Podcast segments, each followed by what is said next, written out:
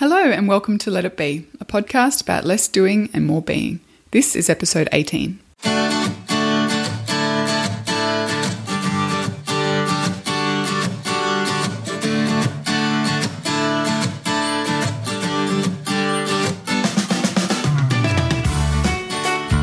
So, for today, we're going to talk about the concept of balance.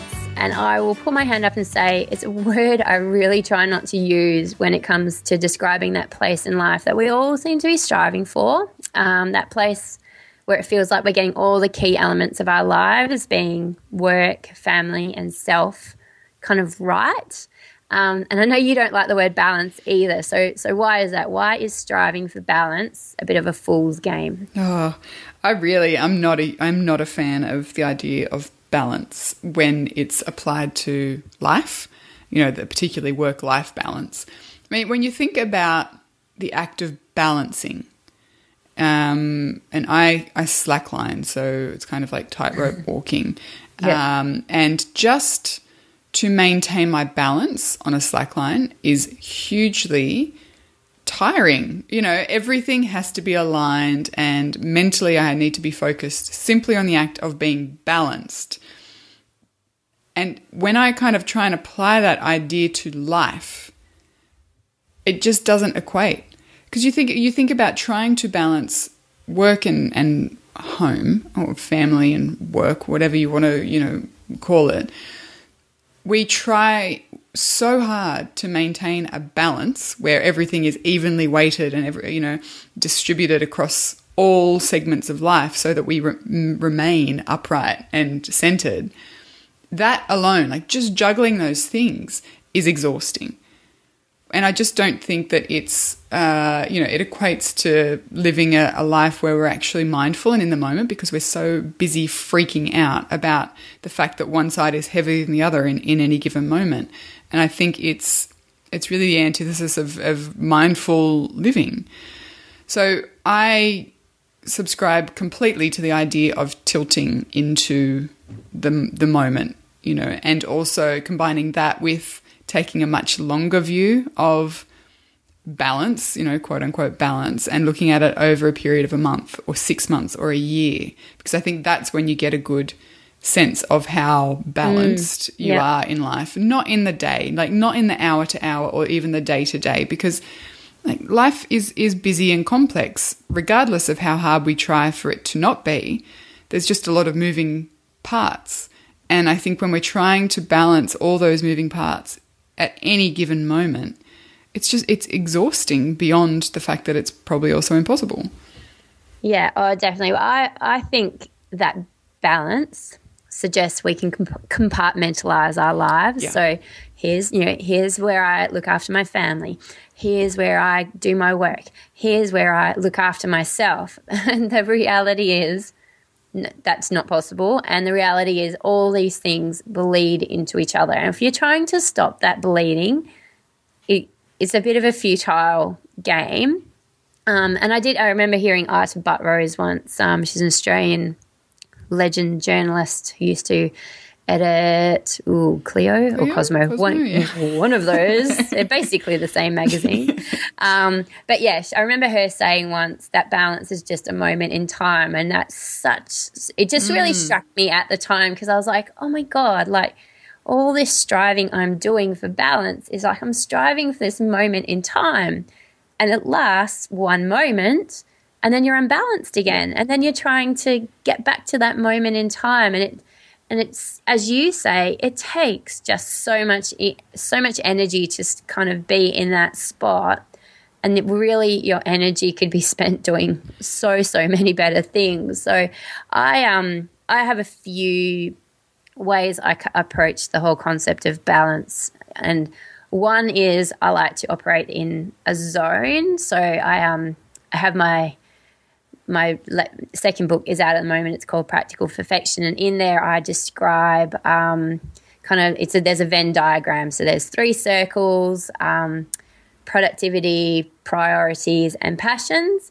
And where those three circles intersect is a zone and that that middle zone is where I try to operate in and a bit like your tilting thing. So every so often I get pulled out of that center zone into one of those three circles um, and then I just and yeah and I tilt with it and then I just try to gently pull back into that middle zone you know where and when I can um, and the way that I kind of take, so you take the long view with regard to, you know, having things like seasons in life. So I take the long view in, there's, I, I wish I knew who created this or came up with this. I've not been able to fi- find it out, but there's a traffic light system. And I remember he said that what he would do is he'd kind of break down the key areas of his life. And he would say, okay, so uh, with regard to family today, am I, you know, was I red light? Not, you know, not very good. Um, was I, you know, orange light? You know, so so, not good. You know, not great, but not bad. And was I green light? You know, as you know, as good as I could be on this given day. And so he would go through those key aspects of his life and apply the traffic light color to it. And what that did was, you know, if you have one day in the red for say family, you know, that's not a terrible thing. It's just one day. If you have like two weeks in the red, okay, that's a signal to that you really need to just take a step back, look at what's going wrong at the family level, and do something about it. Um, and I really like that system because, you know, it it takes away that harsh judgment that we t- tend to have on mm-hmm. ourselves. Mm-hmm. You know, so say like you know you have a fight with your husband on a given day, but by the end of the day, I don't know, you've made up, and it's easy to focus only on that fight and think, oh, I'm just not getting this family thing right right now. I'm the worst, you know, I'm the worst wife or I'm the worst person. Um, but if you take a step back and apply the traffic light system to that day, you go, right, we had a fight, but we sorted it out and we came up with a solution. So, you know, that's an orange kind of day instead of just it being, you know, red. Um, so that's kind of the approach that I take with regard to balance is going, right, here's the long view, here's my little Venn diagram where I try to, you know, if I'm getting pulled in one direction or not, I know what I need to do to get back to center and I just slowly start working my way back there. Yeah, I think I mean I'm I'm not as um, organized as you are in my approach. shouldn't surprise anyone. But this is where going to take a moment. To, I was talking to um at the conference I'd just been to. I was talking about the key difference between P's in the Myers Briggs, P's perceivers, which is what Brooke is, and J judges, which is what I am, and how funny it is. um, you know, Brooke, Brooke's very go, go with the flow. You know, I do what you like for this podcast, I do all the notes, and I need to, I need to have a basic outline. And Brooke's like, yeah, you know, let's just see where the conversation goes. And I'm like, yeah, I can see where the conversation goes as long as I have my notes. I can see because I've written it down. um, yeah. So yeah, and so as you can you guys can tell, like we also take very different approaches to our lives. So Brooke's much more organic in how she goes about things, whereas I, I like having diagrams and graphs and just a plan. I yeah, but I plan. Think, and I think that's where the beauty of it is because it's working. You know. Yeah, um, and both approaches absolutely work, yeah. depending yeah. on which person you are. And, and I think this is a good time just to quickly mention from a self awareness point of view and more you know, I know Brooke doesn't particularly love labels, but I love them because they they help me with self acceptance and self awareness. So quite often I would find myself going, why can't I be a bit more like Brooke? You know, she's so easygoing and go with the flow, and I really need to be more like that. Whereas knowing that this way that I am is hardwired into me means that I go, right, well, you know, this is how I approach life. I don't need to be like Brooke. Brooke's way works for her my way works for me and we both end up in the same place which is you know where and again i don't want to use the word balance but where we feel we need to we need another word for balance. Yeah i know. What's the word for balance that because i keep kind of it keeps coming up in conversation and i have to keep going look because it's uh, not the, the word isn't the problem. I think it's the idea that we can somehow strike this perfect balance. Like balance in you know if, if you're talking about it in the context of like at a, a long term view, sure, it's fine, it works. I think it's when, as you say, it's like when you're looking at a moment in time as being perfectly balanced, that's the problem. So yeah, you're right. We do need a different word, or to like take away the the negative connotation of it. But um, yeah, I think you're right, and we end up in you know, a, a, if not the exact same place in terms of our outcomes, it's the same place in terms of us feeling, you know, balanced um, and content. To kind of tap into the last week's episode. Yeah, definitely, and I think yeah that I do. Yeah, I find myself in conversation a lot with people where I'm kind of describing these concept, concepts that we're talking about here, and every single time I'm like, da da da da da balance. Mm. I'm like, but oh, I don't want to use the word balance. Um, but you know, I almost think maybe we need to reclaim the word a little bit and go look. At, you know, it's okay. It's almost like defining your own happiness or defining your own success.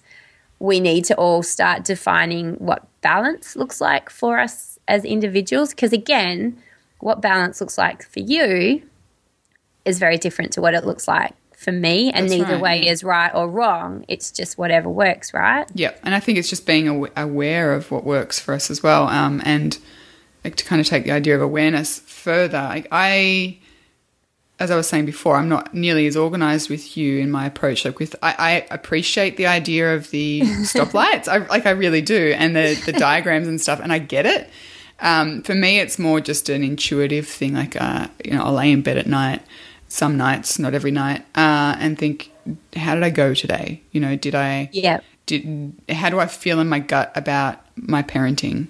And if there's a pang, you know that, that gut pang, you get kind yeah. of that electric feeling in your stomach. You're like, ah, that wasn't great. Um, you know, or I think about my best mate who I haven't spoken to in months. She lives in London. I'm like, oh, there's that pang. I got to do something about that. Similarly with work and home and all that kind of stuff.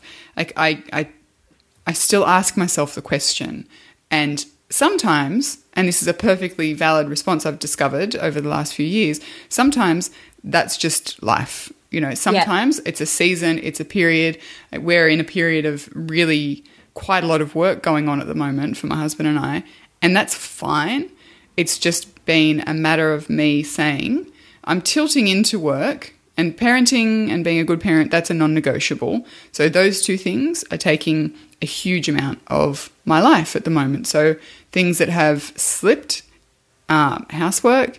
Like it's still fine. We're not living in a pigsty, but it's not to the like the level that I would normally have the house looked after, and that's okay. Like no one's getting sick, so you know, I feel like it's okay. No one's developing Ebola. That's right. I feel like we're in Ebola free space still, so that's acceptable. Um, but you know, like it, it's just been a renegotiation of time and priorities. And I feel like that to me is what it looks like to be in different seasons as well. Um, because there'll be times where work is much quieter and I get to focus on home rhythms and, and that kind of stuff more. That's fine. Like I'm okay for the for the overall picture to be one of balance and then in the in the weekly kind of picture to be swinging between these things and that's sort of how I view tilting it's like I don't need to be across everything all the time to feel like I'm doing well in life. It's more the, the long term kind of vision, the long term picture, and then that checking in with my gut occasionally, you know, and paying attention if I get those pangs.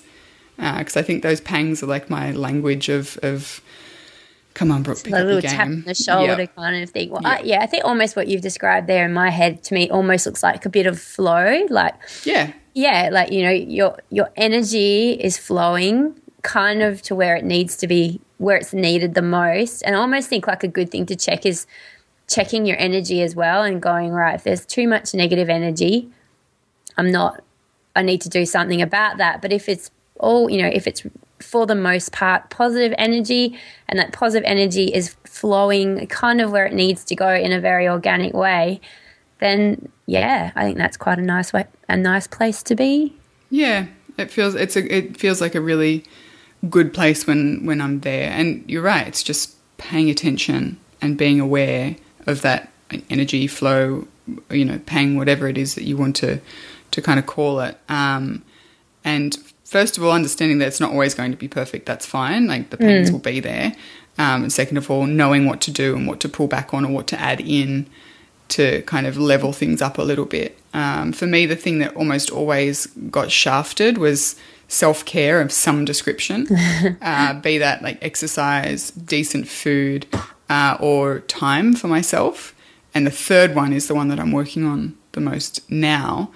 Um, and it's because I mean this year we've been working Ben and I have been working on improving the way we eat and making sure that we're like we're doing yoga every day at the moment. Um, and those things have made a massive difference. And what I'm realizing is it doesn't take a lot. Like I don't need to set aside an hour a day for you know self care, sitting by myself reading a book kind of thing. If I can, great. But if I can't, five minutes is enough. Uh, and I think realizing that that's enough to kind of shift things back into that feeling of positive energy as well is is really helpful. Definitely, almost like a foundational kind of thing. So it's almost like if the foundation is strong, then things can tilt and move and yep. roll around as much as they like because eventually they're always going to come back to center, aren't they? Exactly. Yeah, exactly.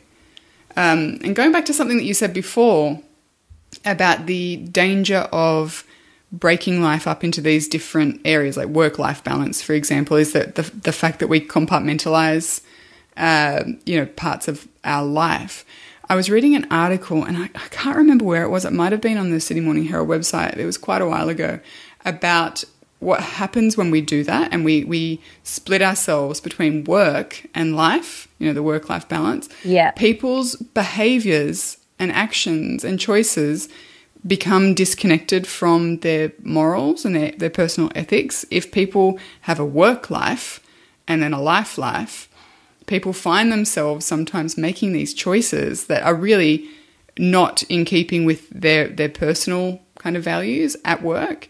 And I found that really interesting because, I mean, mm. we look at it in terms of energy and time and managing those things, but I, I just found that fascinating um, that you know, it can have that kind of impact as well. And we find ourselves behaving in a way that is not in keeping with with who we feel like we are. Yeah, oh, definitely. Well, I think that actually um, ties in really nicely with an article that Lisa Earle McLeod wrote for the Huffington Post. Why, and her the article was titled "Why Work Life Balance is a Flawed Concept and What to Do Instead." Um, it's a really good article and it's worth hunting down and and reading. But I really liked how she finished it off, and she said you don't have a work life and a personal life. You have just one life, yours.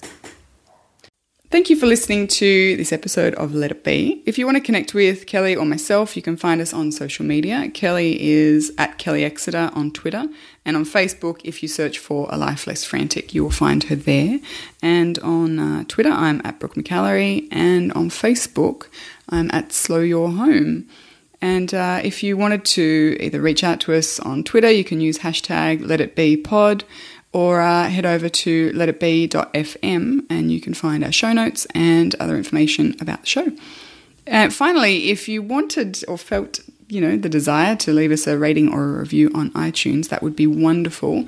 And um, you know we we read them all, and we appreciate you taking the time to listen and then uh, tell us what you think.